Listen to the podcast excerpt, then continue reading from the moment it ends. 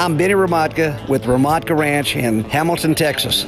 You're listening to the latest news in Texas agriculture on Texas Ag Today.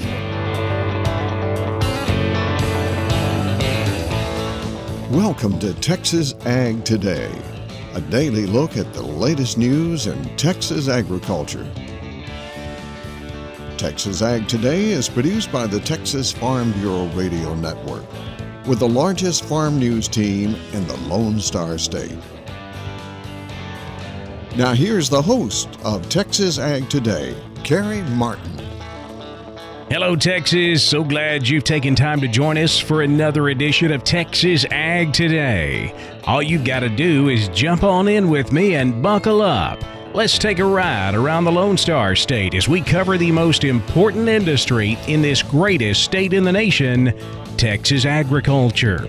In the news today, a new legislative session kicks off next month here in Texas, and reducing property taxes will be a top priority in this session. We'll have more on that coming up to kick off today's show. My name is Carey Martin. I'm your host, along with the largest and most experienced farm news team in the Lone Star State. And we're all standing by to bring you the latest news in Texas agriculture, from the piney woods of East Texas to the rocky ranges of the Trans Pecos, and from the Panhandle down to the Rio Grande Valley. It's that time of the year when farmers attend producer education meetings all across the state. Coming up on December 20th, Texas A&M AgriLife has a special event that will be available and within driving distance for everyone in the Texas High Plains. I'm James Hunt, and I'll have that story on Texas Ag Today. The impact on agriculture in the Texas Panhandle from a recent threatened and endangered species listing. I'm Tom Nicoletti, and I'll have that story on Texas Ag Today. The U.S. diesel market is likely to remain tight through the end of the year, and prices will reflect the situation. I'm Gary Joyner, and I'll have details on Texas Ag Today. We'll have those stories plus Texas wildlife news and a complete look at the markets all coming up. Texas is known for relatively high property taxes, but that burden may be eased somewhat in the next legislative session. That was the message from political consultant Bryan Eppstein at the recent Texas Farm Bureau convention in Waco. Eppstein told Texas farmers and ranchers that reducing property taxes will be one of the top priorities when the legislature convenes on January 10th.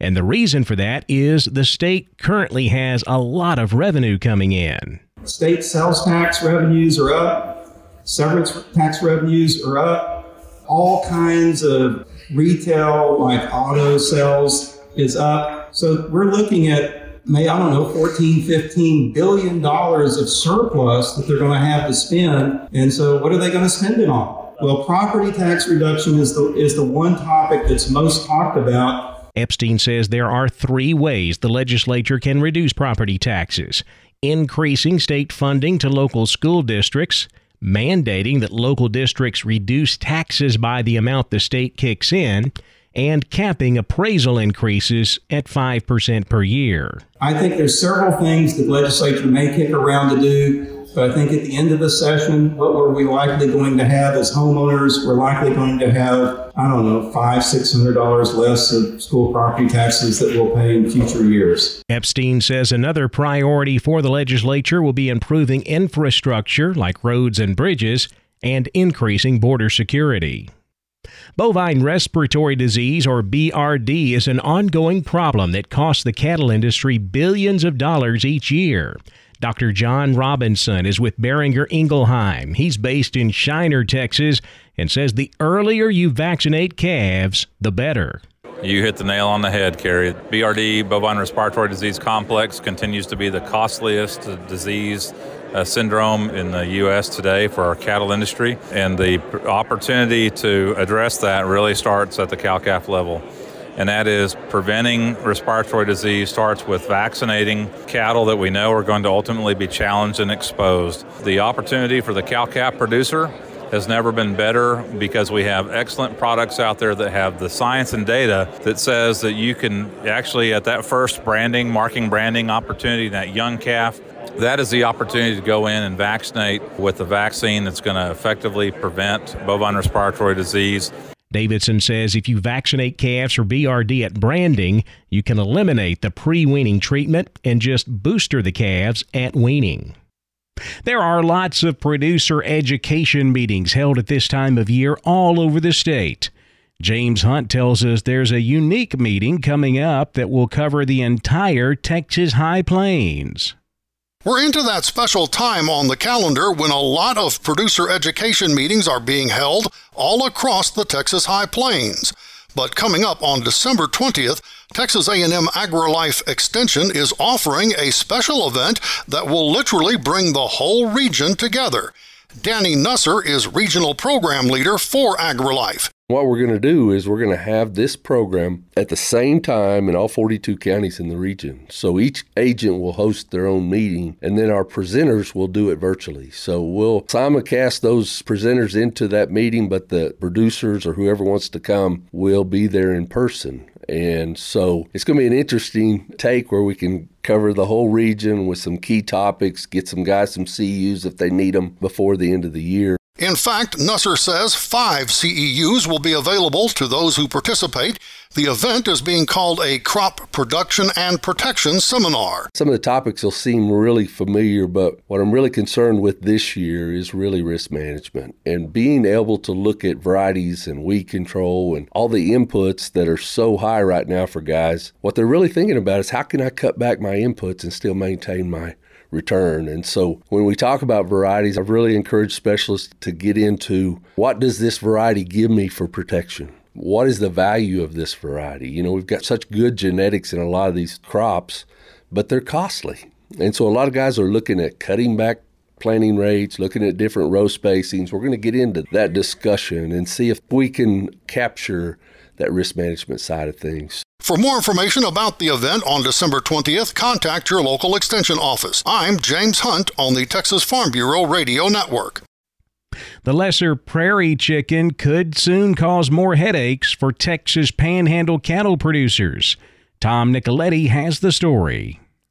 The U.S. Fish and Wildlife Service recently listed the lesser prairie chicken across parts of five states in the southern population area for the bird. Uh, that includes New Mexico and the southwestern uh, portion of the Texas Panhandle that is being called the endangered zone. While Colorado, Kansas, Oklahoma, and the northeastern part of the Texas Panhandle is being called threatened under the Endangered Species Act. Jay Bragg is Texas Farm Bureau Associate Director of Commodity and Regulatory Activities. And Jay, when will the species listing go into effect and how will it uh, impact agricultural production? Well, the rule takes effect on January 24th, 2023. For existing cropland, there's probably not going to be that much of an impact. It's not really seen as habitat. For grazing, there's going to be some things that, that landowners will want to do. You know, overall grazing is seen as a beneficial activity, prairie chickens, if it's done in the right way. So the U.S. Fish and Wildlife Service has granted a 4D rule for grazing, provided that it's done in a, by an approved grazing plan, and that plan would help provide some protections for uh, ranchers for an incidental take of a prairie chicken or, or prairie chicken habitat. That same 4D rule cannot be applied to the endangered southern population. However, there are options for the southern population, and Texas Parks and Wildlife has put together a candidate conservation agreement uh, with landowners to, to help provide some of the same protections as long as landowners are signed up before the end of this year. Uh, December 31st, they could go through and, and get incidental take coverage for that southern habitat area. That is Texas Farm Bureau's Jay Bragg. I'm Tom Nicoletti at the Texas Farm Bureau Radio Network. Diesel supplies are expected to remain tight heading into 2023. Gary Joyner says prices will reflect that situation.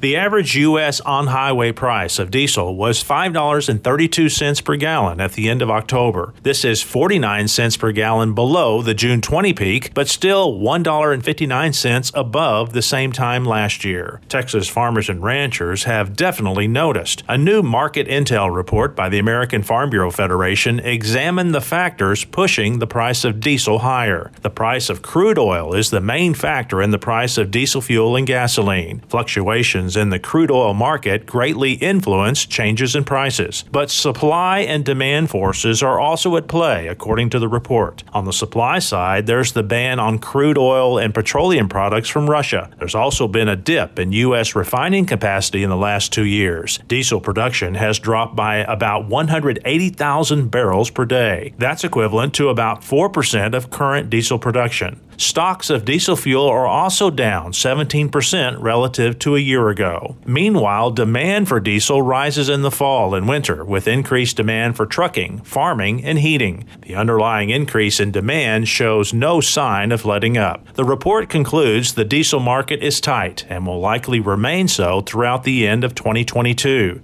Not the holiday gift Texas farmers and ranchers were hoping for. I'm Gary Joyner for Texas Ag Today. One of the world's longest running bird counts will begin in just a few days. I'm Jessica Domel, and I'll have more coming up on Texas Ag today. And parasite resistance in cattle is becoming more of a problem. Texas veterinarian Dr. Bob Judd has more on that coming up next, right here on Texas Ag Today.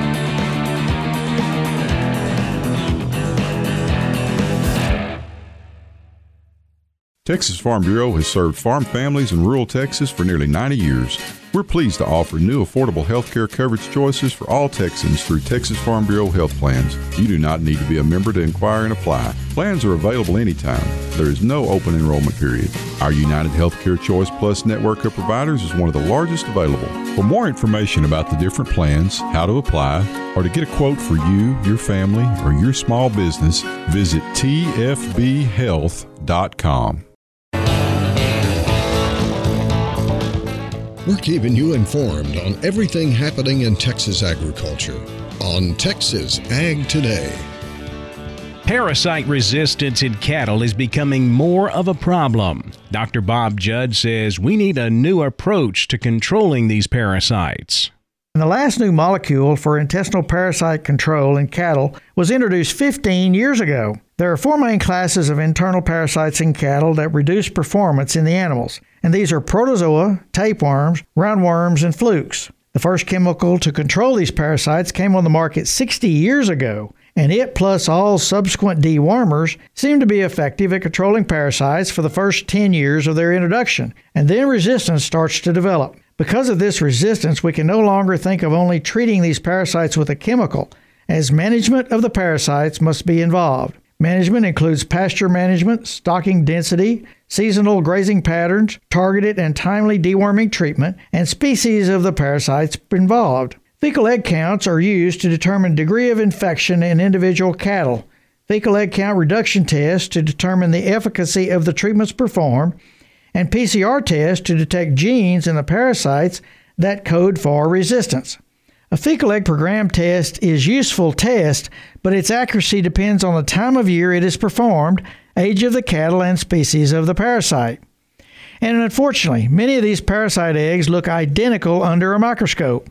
The future of internal parasite control is using a fecal egg count and identifying the species of the parasite present, determining the potential of the parasite to cause disease, the percent of the animals infected, and the fecal egg count reduction test to determine the efficacy of the deworming medication. I'm Dr. Bob Judd, and this is the Texas Farm Bureau Radio Network. One of the world's longest running bird counts will begin in just a few days. Jessica Domel explains in today's Wildlife Report.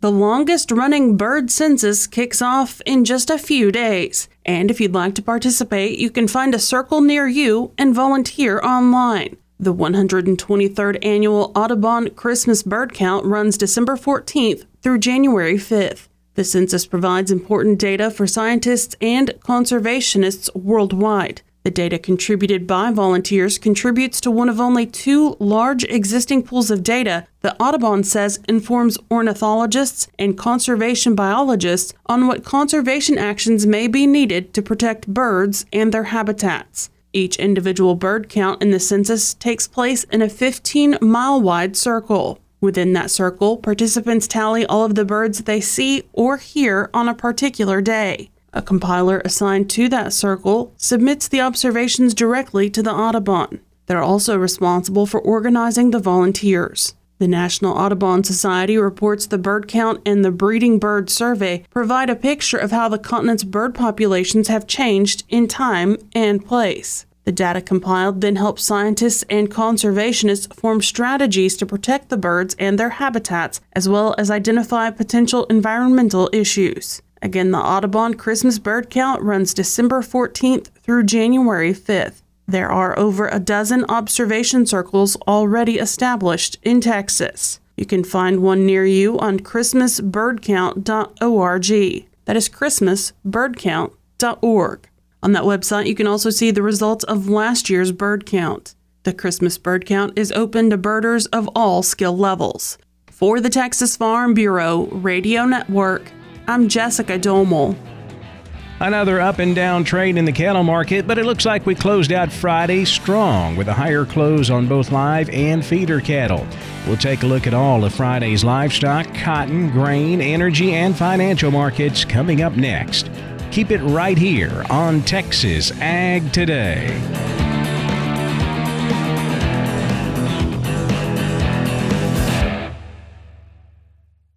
After my first car accident, I feared the biggest damage would be to my wallet.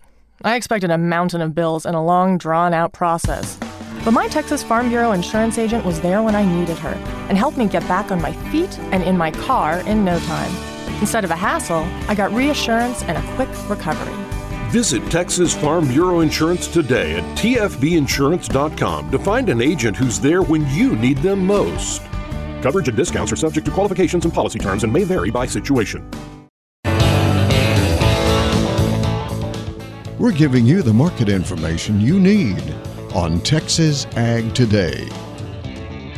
The cattle market traded mixed on Friday. We ended up closing higher, however, on both live and feeder cattle futures. December live cattle up $1.25, 153.67.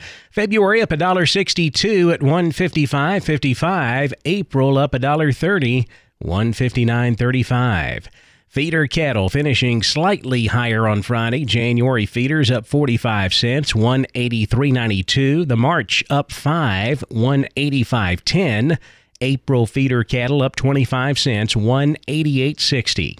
Cash fed cattle market a bit slow over the past week. Here in Texas, we had sales at 153 to 154. That is 1 to $2 lower compared to the previous week.